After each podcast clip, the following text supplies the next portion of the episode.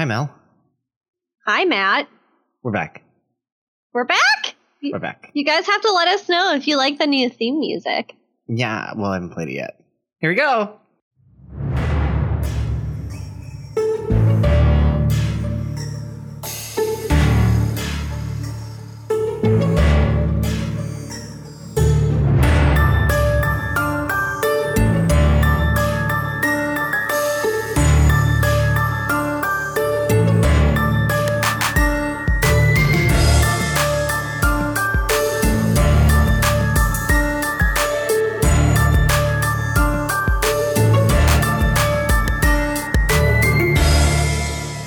This is Matt. Just wanted to pop in and give you a quick programming note about this episode.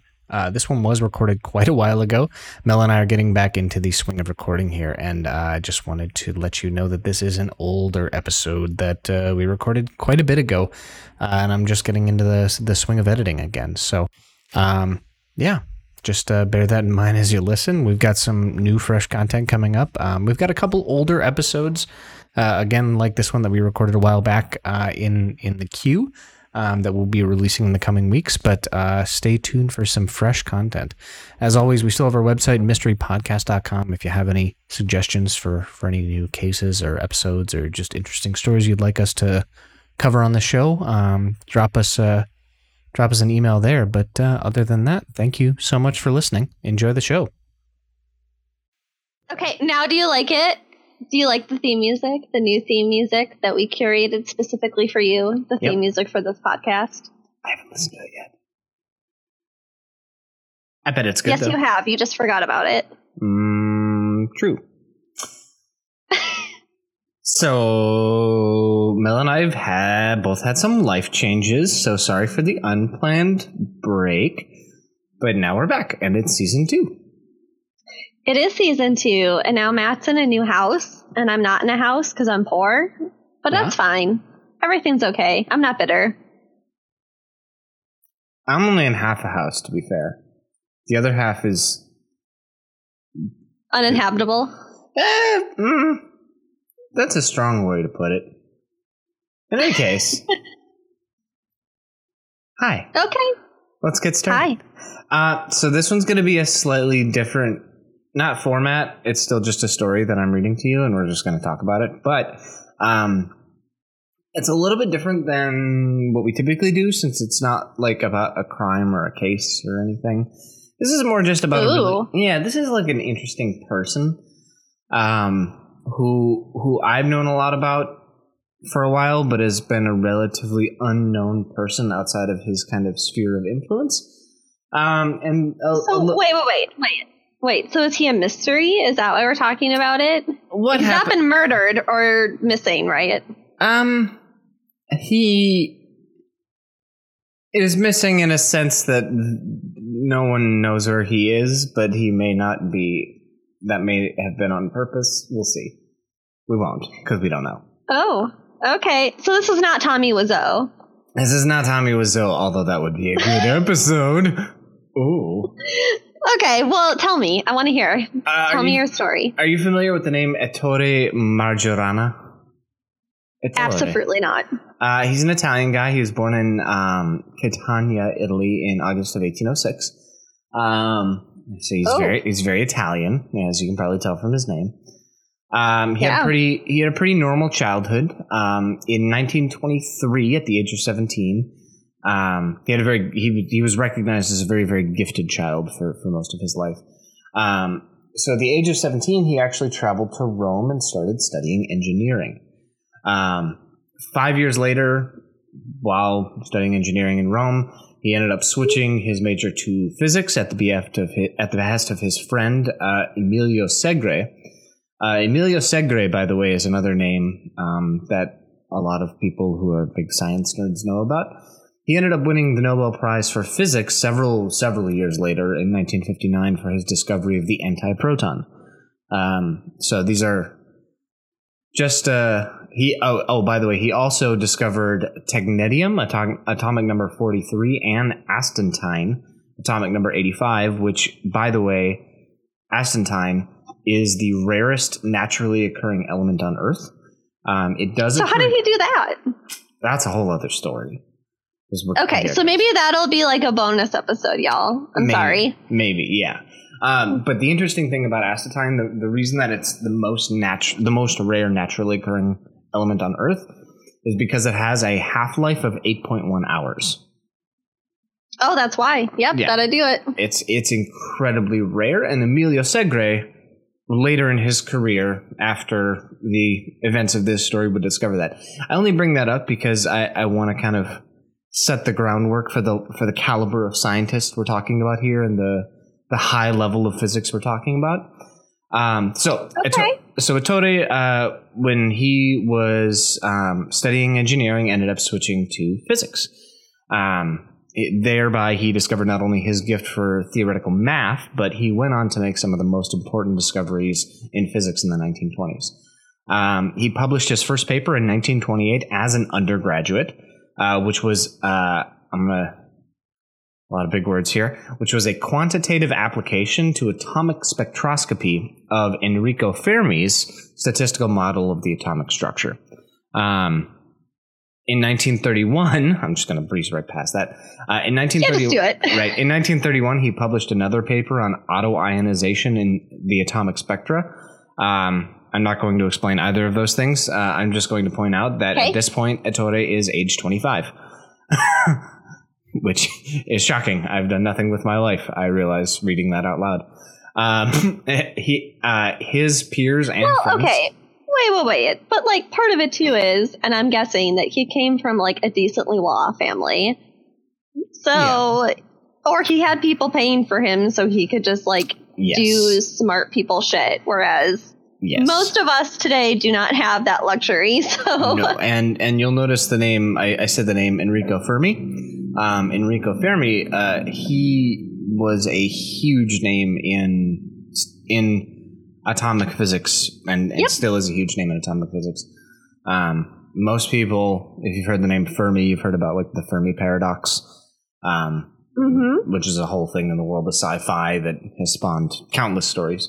But I just want to point out that Ettore Majorana is 25. And at that age, at a pretty young age in his career, him and his friends are making some really strong waves globally in theoretical physics.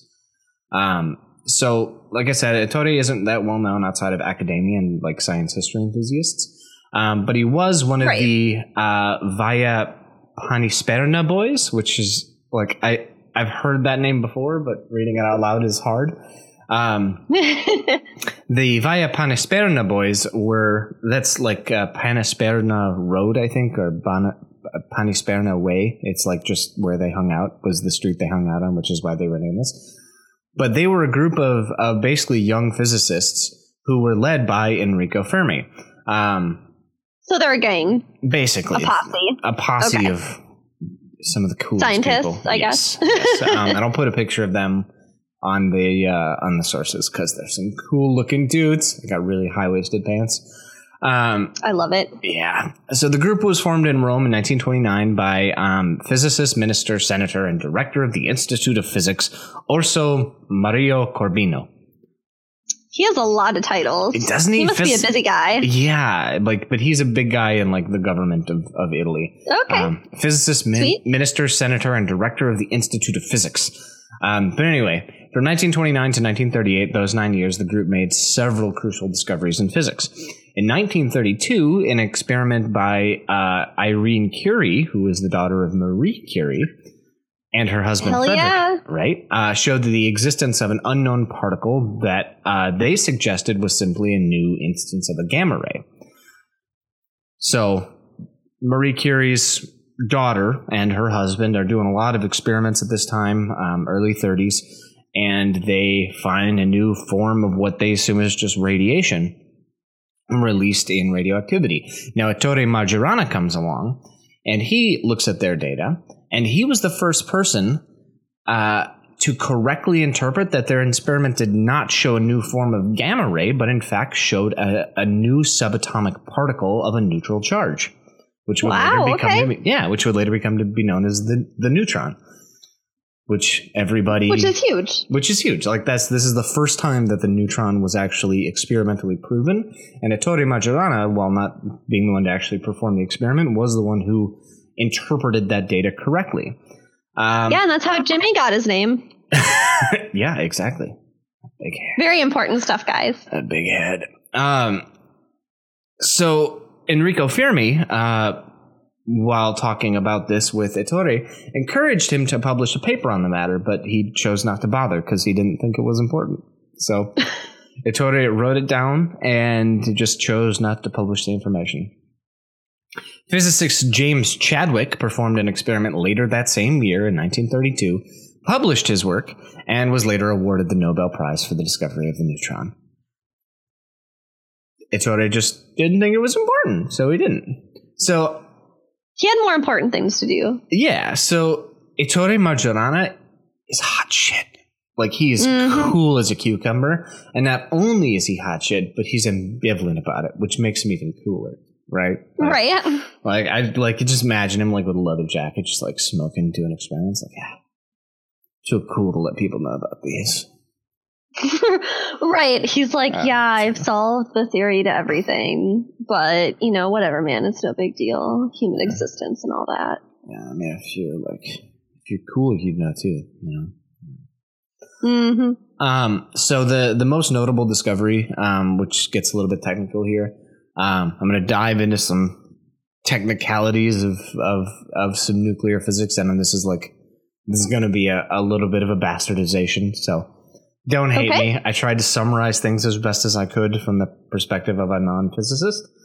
But the most notable discovery of the Via Panisperna Boys came in 1934, when they were the first group in the world to discover the phenomenon of slow neutrons. This would later lead to neutron moderation. If you've seen Chernobyl, which is a huge hit recently, neutron moderation is a big old buzzword for that show. Buzz phrase? Yeah. So neutron moderation is basically the creation of slow neutrons by moderation of fast-moving neutrons. It's a key process in nuclear fission, controlled or uncontrolled. So this is kind of like the first big discovery in how we can start and how humanity started to create controlled fissionable reactions, which, you know, we know was very important. Only very, very few number of years after this. Right. Like less than the amount of time the iPhone has been around. They managed to take this discovery and turn it into many, many things. So in typical nuclear decay, neutrons are released when an unstable isotope like uranium-235 decays into thorium-231. In doing so, it releases alpha particles, it releases neutrons, it releases a bunch of stuff. But thorium-231, once that happens, has another exceptionally short half-life of 25.5 hours, which is like super incredibly short. And that decays into beta rays and heat. Now, both of those processes create heat, which can be used to heat up water, to drive a steam turbine, for example, and generate electricity, or can be used more destructively to create runaway situations like in a nuclear detonation. Uranium-235 is just an example of something that's used in fission reactions. Despite what you might think, though, uranium-235 is deceptively stable. Remember, thorium-231 has a short half-life of 25.5 hours. Uranium-235, being one of the most common fissionable isotopes that is in use, actually has a half-life of 703.8 million years. So wow. Right, so it's like way, way, way more stable than a lot of things that are radioactive. Yeah. Right, like basically, it's almost not that radioactive. But here's an interesting thing of the subatomic world. Once you start to get to like really, really, really small atoms, particles which move too fast actually have a lower chance of striking things around them. So Neutrons released from a uranium-235 fission actually move too fast to contact nearby nuclei, and you need them to contact nearby nuclei because when they eject, they're like a bullet. And if they hit a nearby nucleus, then they can cause that one to fission as well. So if you want like a nuclear reactor to continue to release heat and radiation to heat up water to drive a steam turbine, you need it to continue to release radiation and kind of drive that reaction forward. You can't just rely on it happening randomly and naturally like it would over time. Let's say you have a chunk of refined uranium-235. Right, I just happened to have one. I found it in my pocket. Exactly. Now, how you get a refined chunk of uranium-235 is its own story, which is actually really interesting. Which I don't know if there's interest in this. I might do something on that later because there's some really cool mysteries about like espionage mysteries about different companies trying to refine uranium. Heck yeah, I'm here for it. Right, but anyway, let's say you magically solved all those problems of engineering and you've got a chunk of uranium-235. How do you get the neutrons it's emitting slowly, like over its super slow radioactive decay, to hit other uranium-235 nuclei and thereby cause them to decay? But how do you do it in a way that isn't too fast, too, and will cause a nuclear explosion, right? It's kind of a hard thing to do. If you can't, your mildly radioactive rock will just stay mildly radioactive and do otherwise nothing useful. So if you need it to decay and like set off a bomb or drive a nuclear reactor, you need something like what the Via Panisperna Boys did and with Enrico Fermi, including Ettore Majorana, the subject of our story. Their discovery of the slow neutron would eventually lead to neutron moderation and neutron moderating substances. This would lead the way for controlled nuclear fission. This would be used to create the world's first nuclear reactors and eventually lead to the creation of the atomic bomb. This is kind of like the key linchpin discovery that allowed humans to use fissionable material and create chain fission reactions in controlled situations. So they are hot shit. They're real. Boys. These, our Via Panisperna boys are really they're cool dudes. And they, you hear a lot about like the Manhattan Project and a lot about what U.S. scientists did, and obviously like Albert Einstein and Enrico Fermi are huge names in the world of physics and solving a lot of these very difficult problems, but there was a lot more people to that, and Ettore is one of those people that really never gets that much credit because I think it's clear that he never sought any credit. Right. He wasn't out there like, repping his name. Right. He basically, and throughout the course of his career, he considered his work banal. I mean, he only wrote a total of 9 papers throughout his life. In 1933, he moved to Germany on a research grant from the Italian National Research Council, at Enrico Fermi's request, to go do some work with some other notable scientists in Germany. Now, 1933, those who are familiar with history will know that right as he was arriving in Germany, the Nazis were just rising to power. Right, because this is post-World War One, and so Germany has had some time to recoup after that, which, if anybody knows anything about world history, World War One did not end so well for the German people. No, and there's a lot that goes into it, but the one of the reasons that the Nazi Party was able to so successfully rise to power is the promise to make Germany great again, which... Huh, sounds familiar, right? I mean, maybe that's not... that's my colorful language applied to the situation. That's probably not the... they probably didn't... Right. They probably didn't have red hats and stuff, but... To be fair, also at this time, and, talking about our boy, Enrico, right? Ettore. You're looking at me like I just said his name wrong. Yeah, it's Ettore. Oh, no! Cut that out! No, I won't. Anyway. Oh, Ettore is a lot of really cool things in the world of science were happening worldwide. But, I mean, especially in Germany, a lot of things were popping off scientifically. Yeah. So this makes perfect sense for him to go over there. Right. But also, it's kind of like danger ops, right? Because really danger ops. Yeah, no, it's shit's going down in Germany, right? In Deutschland, like Ettore is a white guy from a allied country to Germany. He's fine, but it's a dangerous time. Allied country? He's from Italy, right? Yeah, vaguely allied, economically allied at the time, at least. So right, things happen. We don't need to get into the history of World War II right now. We don't need to get into World War II. But shit happens, right? Right. But at the time, I mean, this was when Germany was also developing like their great presses that would eventually lead the way to German aerospace domination in the first half of World War II. Mm-hmm. This is a big important time for like Middle Europe and how they're rising to power. So he moved to Germany. He moved to Leipzig. Where he met a man by the name of Walter Heisenberg. Wow, that name sounds familiar. Right. So, I mean, this guy is... Ettore Majorana is basically making a tour of Europe. He's meeting all of the big names you've ever heard of in European science, and his name is, like, just lost to history. Not really, but, like, right. Nobody hears about him. That guy makes heroin, right? Yes. Heisenberg. Yes. Okay. He makes crystal heroin...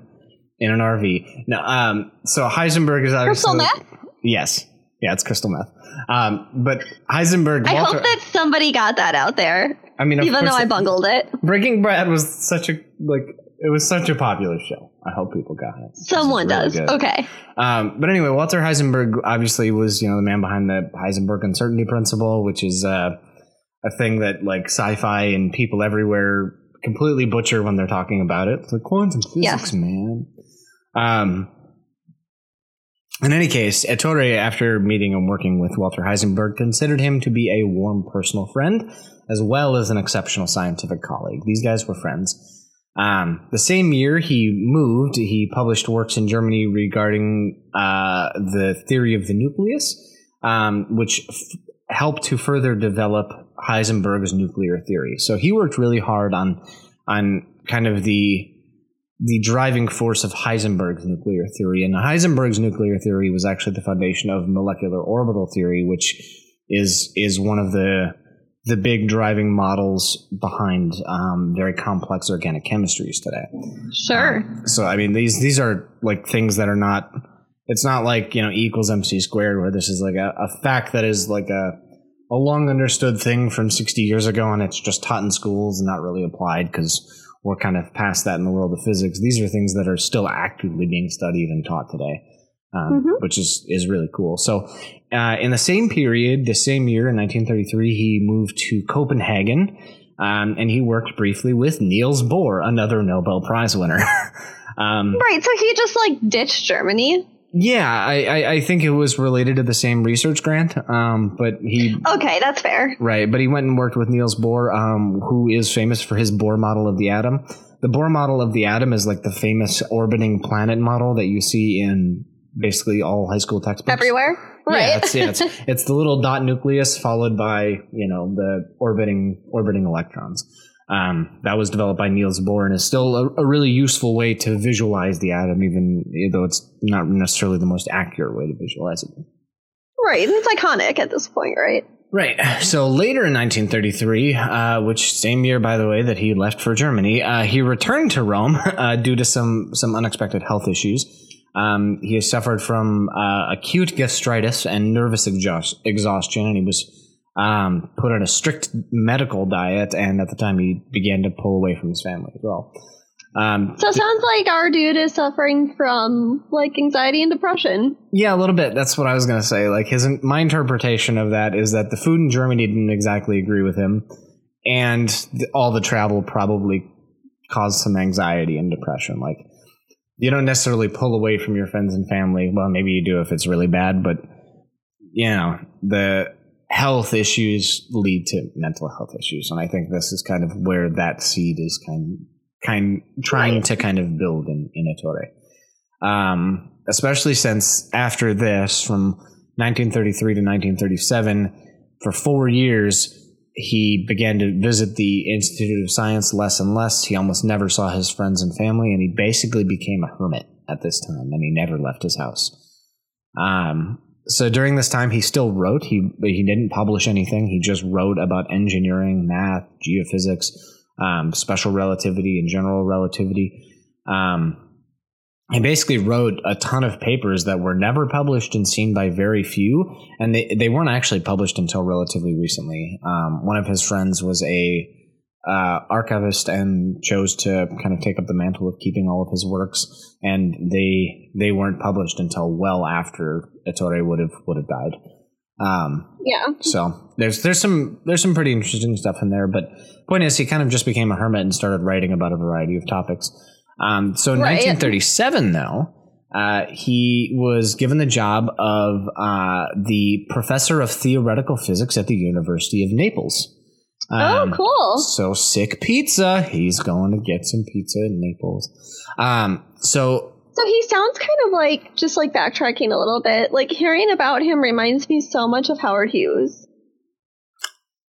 Yeah? Why? You don't know who Howard Hughes is? I mean, I don't know the story. I don't know why he reminds you of him. I know very little about Howard Hughes. Okay, so Howard Hughes did just like a bunch of shit, but he was mainly known for being a pilot and an engineer. Yeah. And he was like super, super rich, and he like made more money. And so he dealt with OCD, like severe OCD. Oh, and so he was like this extremely brilliant man who was like very good at a lot of things he did, but because of his OCD and because he dealt with a lot of chronic pain and like going deaf from a plane crash he had been in, like his behavior became more erratic, but like more importantly, he became more and more withdrawn and like reclusive from the world. Right. Because of it. Yeah, no, and this might be something similar where Ettore traveled basically around Western Europe and travel just didn't agree with him. And obviously he was kind of a person that didn't like notoriety to begin with. And potentially just being away from home for a year might have led him into a dark place mentally. And it could have been a combination of the health issues that he was suffering as well. So it's kind of sad that just kind of 4 years of his contribution to math and science was kind of just like relegated to his writings about some random topics and not necessarily dedicated to the research in a time where research in these areas was really booming and where a mind like his might have really lent a lot to the field. So like I said, in 1937, this kind of pulled him out of his hermited state. He was given the position of the professor of theoretical physics at the University of Naples. So he's going to go get some pizza. The university appointed him without requiring him to take the necessary exam, which is weird. Like he was basically just like given tenure without any of the qualifications of it, because of his quote high fame of singular expertise reached in the field of theoretical physics. It was at Naples where he would publish his last paper, which would also be his first paper that he published in Italian. All of his other papers were published in English. So this would be his first paper that he published in Italian, and it would be on the symmetrical theory of electrons and positrons. I don't really know what that theory is, but sounds cool. Yeah, totally. So later the same year, Ettore predicted that in the class of particles known as fermions, there should be particles that are their own antiparticles. This is the so-called margarine, because his name is Ettore Majorana. So this is the Majorana fermion. In April 2012...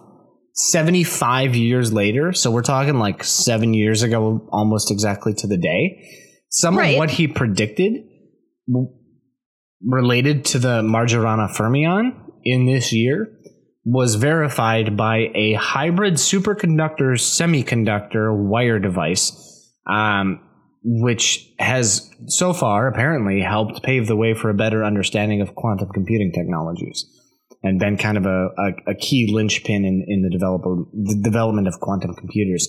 And this was something that Ettore had predicted should be true 75 years before it was actually verified by experiment, which is crazy. Like, That is crazy. Right. These are things at high levels of physics and math where you actually need to be a expert in your field in order to even understand what's going on. So during the same year, his work in 1937, his work extended to neutrino masses. Neutrinos are actually currently an active field of study, and until very recently, the University of Minnesota used mines in northern Minnesota, the Soudan mines, for research in neutrino capture, neutrino speeds, and neutrino masses. So, I don't know. Ettore Majorana, at least in my opinion, was like way ahead of his time in terms of theoretical physics and things like this. The project at the University of Minnesota was actually led by a guy named Marvin Marshak, who was one of my physics professors when I was at the U. So. Well, I didn't do any of that in college because that shit's hard. I mean, Marvin Marshak made it fun. He sprayed a sleeping kid with a fire extinguisher once. That was really fun. Yeah, that was pretty fun. So did the kid wake up? He woke up violently. Violently. He was very surprised. It was very funny though. But it was the class where he was like trying to teach like. It was like a physics 2, so it was pretty simple, but he was basically... Right. Marvin Marshak, the professor, who's like a short, kind of wide guy, super funny. He gets on a skateboard, and he looks like the person who is... Like, it made me scared when he got on that skateboard for his health and safety.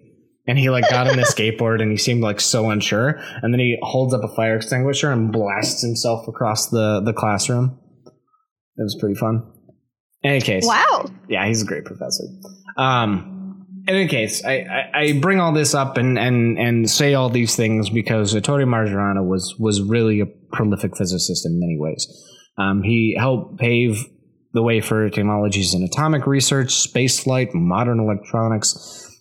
A lot of his research a lot of his fields of research are still active fields of research over 80 years later.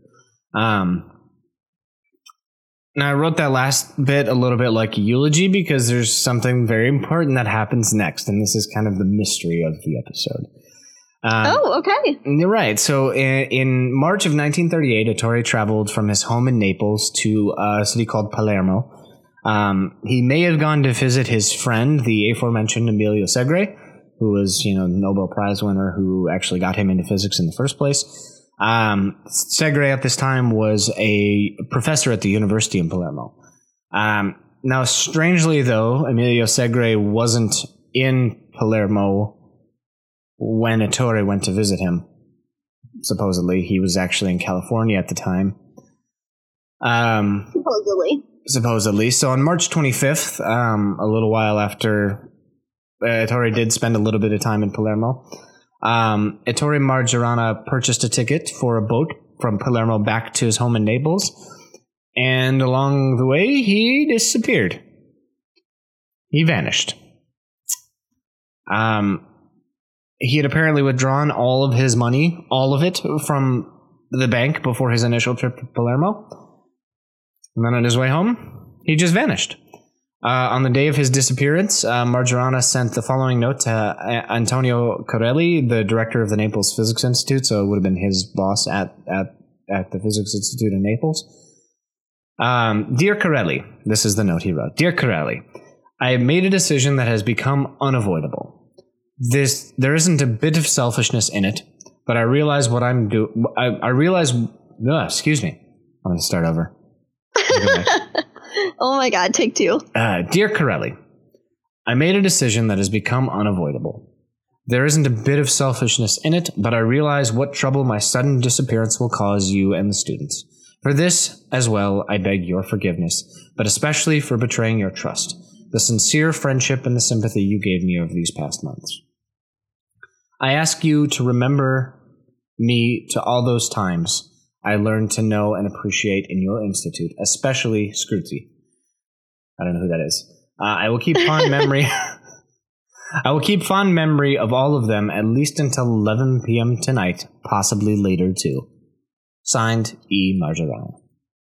So wait, did he say that he would remember them until 11 p.m. tonight, possibly later? Yes. That's suspiciously like a suicide note. Like, right. That's yeah. But why would you need all of your money if you were going to commit suicide? Right. Like, why would you donate to something or someone? In any case, he purchased his ticket, sent the telegram, got on the boat, and was never seen again. Do we know he got on the boat? Almost every source I read said that he did, in fact, get on the boat. And, like, there was no eyewitness testimony, but basically everything I've read, every article that I read, and even Wikipedia have kind of framed it around, he got on the boat and didn't get off the boat. So I'm pretty sure he got on the boat, his ticket was stamped. Like, he bought the ticket and immediately got on the boat. So, like, this is weird. This is one of the most prolific minds in physics, sent a really cryptic telegram saying that he might remember things until 11 p.m. tonight and maybe later, and that he's really sorry to everyone. He can't make any promises, right? Right. And then he's just gone. Well, and it's weird, too. I guess we haven't talked a lot about his family or his family life, but it's weird that he would send that telegram to his boss. Right. But, like, not say anything to his family? I assume he had living family. Yeah, and I assume he did, too. I mean, there's his family's pretty private because there's not much about them in the history books, but he did have a normal childhood in Italy. You know, he was born and raised by loving parents, presumably, and had a family. He wasn't an only child. So he sent this to his boss. And he didn't send it to, like, any of his other colleagues, like Enrico Fermi or his friend Walter Heisenberg. He just, like, sent a telegram to his boss. He's like, hey, sorry. Peace. And that was it. Right, like, I guess this is my resignation. Right. So there's some interesting things to consider there. And there's a lot of theories, and, like, Wikipedia has, like, in all things, Wikipedia has a pretty extensive list. And it's a really fun list because... Number one is suicide potential. Okay. Like, I mean, that, you know, like, I can understand why you would think that. Right. Totally. I mean, mental health issues aside, like, maybe he did just jump off the boat or commit suicide in some other way where he would have just vanished. Well, why take out all his money then? Why withdraw all his money and do that? Was he murdered by someone? I don't know. Probably not. Why send a telegram if you're about to be murdered? Escaping to become a beggar? This was a theory that was posed by somebody for some reason that had no source, but I like it. Kidnapping actually kind of seems potentially likely. He was a prolific mind and understood nuclear fission better than most. And it's, like, especially around this time, World War II was literally right around the corner. Like, we're talking months from kicking off. So he knew he was about to get kidnapped, and he was like, oh, wait, you can kidnap me, but I have to, like, you know, tell my boss I'm not coming into work tomorrow. Or maybe a nation state actor sent a telegram on his behalf and then abducted him. Ooh. Maybe, I don't know. There's no evidence for that. It's just kind of a hokey theory. So aliens, right? Naturally. So in March 2011, Italian media reported that the Rome's attorney's office had announced an inquiry into the statement made by a witness about meeting with Majorana in Buenos Aires in the years after World War II. Yes. Where everybody who fled, because they were part of the Nazi party, went. Yeah, they all went to South America. Argentina first, and then everywhere else from there. So that's kind of interesting. There's actually kind of the prevailing theory is that Ettore Majorana chose to just kind of escape away from his life. He bought a ticket, got on a boat, and then somehow arranged something in order to get on a different boat and head to South America. Okay. So, like I said, the Italian media reported on that statement in 2011. This is so many years later, like 65 years later, which it's kind of interesting. But later that same year in 2011, Italian media reported that they analyzed a photograph of a man taken in 1955, and they found several similarities with what Majorana would have looked like in 1955 based on, you know, artificial aging projections. Rome actually released an official statement. Their attorney's office released an official statement in 2015, like 4 years ago, that Majorana was alive between 1955 and 1959, living in Valencia, Venezuela. They made this based on the statements of several people from the town about who was living there, and based on several pictures that they had of Ettore Majorana, or of the man who was supposedly Ettore Majorana. So Rome's attorney's office actually declared the case of the missing physicist officially closed on February 4th, 2015. Whoa, okay, here's my issue with this, right? Yeah, like, right? So who reported him missing? Who filed a missing persons report for him? Originally, it was his boss. Okay, so somebody did. Somebody did, and nothing was ever found. I mean, literally for 60 years, nothing was ever found about Ettore Majorana and where he went. Except for apparently these people living in middle of nowhere Venezuela. Yeah, you're like, oh yeah, he totally lived here. Right. Well, and you have to remember that there's so much that happened like less than a year, 2 years after Ettore disappeared, that right. Like basically any missing persons report, I have to imagine would have just gotten lost. There were so many people that were killed just in the nominal fighting of World War II that one missing physicist, like basically all police activity around a missing physicist would have just ceased at this time. Right. Agreed. So it's, I don't know. It might be like, if World War II hadn't happened, maybe he would have been found in Venezuela living his best life. Right. But considering what a recluse he was and how he never made a point of any sort of notoriety, and considering the notoriety that his work after immediately taking a job at the University of Naples was bringing him, I don't think it's that unlikely that he would have just like flown the coop and gone to live the life of somebody who wasn't a renowned physicist, because he just didn't like that life. So did these people in Venezuela that were apparently like repping for him, were they like, oh yeah, he died? Yeah, he supposedly died in 1959. So he wasn't that old. No, he would have been 53. Wow. Yeah. So there's if you want to learn more about Ettore Majorana, I'm just going to leave some sources in the comments. He had a really interesting life, and a lot of interesting stuff was published about him and his life after the fact. A lot about his contributions to science, especially. Yeah. And there was in 2006, it marked his centenary, basically a century since he was born. Yeah. And there was a ton of stuff that Catania and a bunch of cities in Italy kind of published to celebrate the life of Ettore Majorana. There's actually a commemorative book of all of his 9 official papers with commentary and the English translations and translations into several languages by the Italian Physical Society.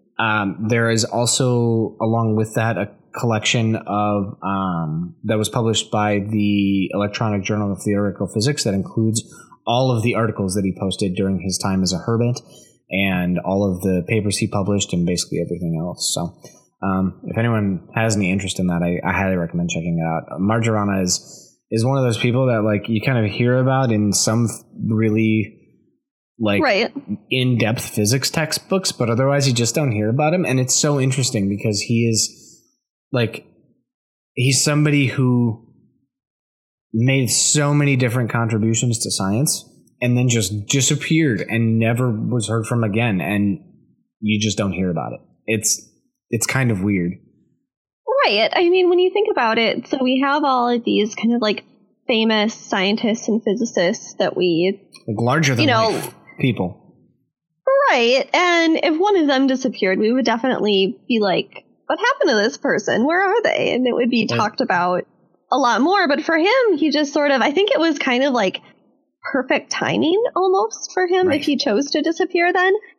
Because like you said, people became massively preoccupied with a world war, which is fair. Right. So that was kind of like the perfect time for him to leave. And not only that, but South America largely didn't have to worry about, like, especially inland South America, like not really having to worry about World War II. So that was kind of the perfect time for, you know, him to be like, I'm just going to go live in Venezuela and eat some tasty food and do whatever. No, exactly. Well, and it was another theory that I heard that is basically completely unsubstantiated. It was something that I'd read in like a I'll post the source on the site, but it's kind of like one of those not the most credible list sites that list like biggest mysteries in science. But one of the I actually thought it was pretty interesting because right around the time that he chose to disappear in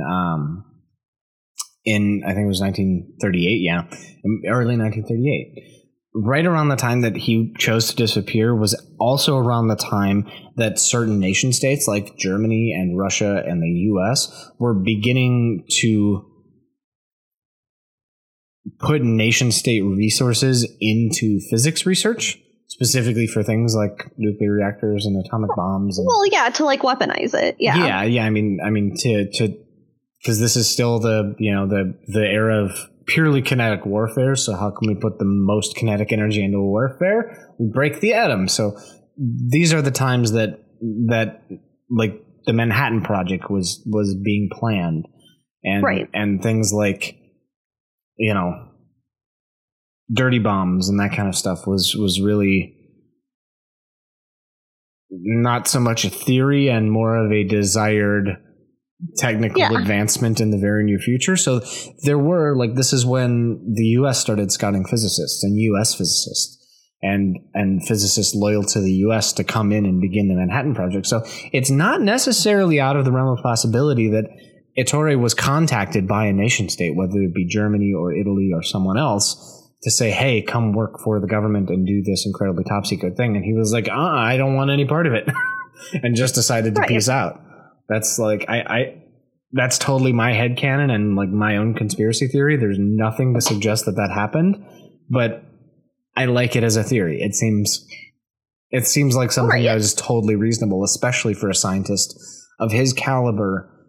And somebody of his caliber that doesn't care about notoriety. Somebody who's clearly capable of keeping secrets just for the sake of it. Right. Well, and he, based on... because I'd never really learned about him before, right? So, like, based on just what you told me now, he doesn't seem like the type of person who would be either super patriotic or super into, like, you know, like... nationalism, He wasn't part of the National Party. Well, yeah, but also, like, let's use science to create something destructive to weaponize against other humans. Right. He's in it for the science, I think.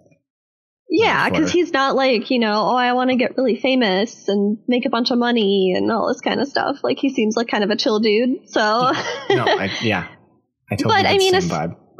Right, but especially knowing that he withdrew all of his money from the bank before this happened, it really seems to me like suicide was not probably necessarily not the top thing. Yeah. And maybe he was considering it, especially considering the, you know, I will keep a fond memory of you and the Institute and right. But also if he's just going to like until 11 p.m. tonight, like right, which is like a really weird thing to say and a really weird way to phrase it. But also, maybe he was just a weird guy. Like, I don't know. I haven't read his stuff, so I don't know if that was just kind of like par for the course. He's just kind of a weirdo. Well, and but I mean, all of his like articles and stuff are largely in Italian, and I full disclosure haven't read the translations either. But I've read the synopsis of a couple of his papers in English, and the thing about especially scientific papers is they have the personality of the authors drained from them. By virtue of editing and by virtue of multiple authors typically. So, you know, he was one author of many on 9 separate papers, which is to say he authored 9 papers, but he did it collaboratively, not just him. So. Right. And also there's something maybe said for like the translator. Yeah, exactly. Translating it. But I don't know, like he probably like, okay, let's run with the theory that he purposefully chose to fade into obscurity. Like, he wanted to abandon his identity and live a different life. So taking out all of his money would definitely help with that, right? Because, you're going to need money to live wherever it is you're going to live. Mm-hmm. But also to be saying, your goodbyes. I mean, if you're wanting this to succeed in work, you wouldn't be able to have any contact with any of the people who are part of the life that you're leading. Right. So, it seems like, I don't know. It seems very... it seems very on brand is the phrase I'm going to use. It seems very on brand with what we know about his personality, that the only thing he would do is send a telegram to his boss officially resigning. Right. Well, and we have to think too that back in that day, it was not that hard to just show up to a country and be like, yeah, I'm just going to live here. They're not going to be like, what's your social security number? What's your identification? They didn't. Passport? Yeah. I'm sure they had passports at that time, but it was an actual piece of paper, not a thing that is cross-referenced against the database and has an RFID chip in it and has a bunch of fraud prevention measures. To bring it up again, if so many people who were high up in the Nazi regime could just fuck off to South America, right, and get there and live there, and it wasn't just one or two guys, it was several people. I mean, it clearly was not that difficult. Yeah, I think about that sometimes, before the internet, how easy it must have been to, disappear or get away with crimes or do anything that required any anonymity at all. We have none of that today. You can't even cross state lines without, probably somebody knowing that you've crossed state lines. Google especially. Right? Yeah. I don't know. It's weird. But yeah, no, I hope this was an okay change of format. I just kind of really wanted to highlight some of the work and life of a really, in my opinion, interesting scientist who doesn't ever really get a lot of credit because he didn't really seek credit in his life. But at the same time, somebody whose professional and personal life ended in a really strange way and people just never talk about it. It's a mystery, and that's part of our show, right? The mysterious missing and murdered. Exactly. So, hopefully everybody liked it. Next episode, we'll have a return to format. And I think we're planning on publishing regularly, too. I don't know if we're ready to commit to any sort of schedule. We've both got a lot going on in our lives that still, the things that caused us to take a break are still present in our lives.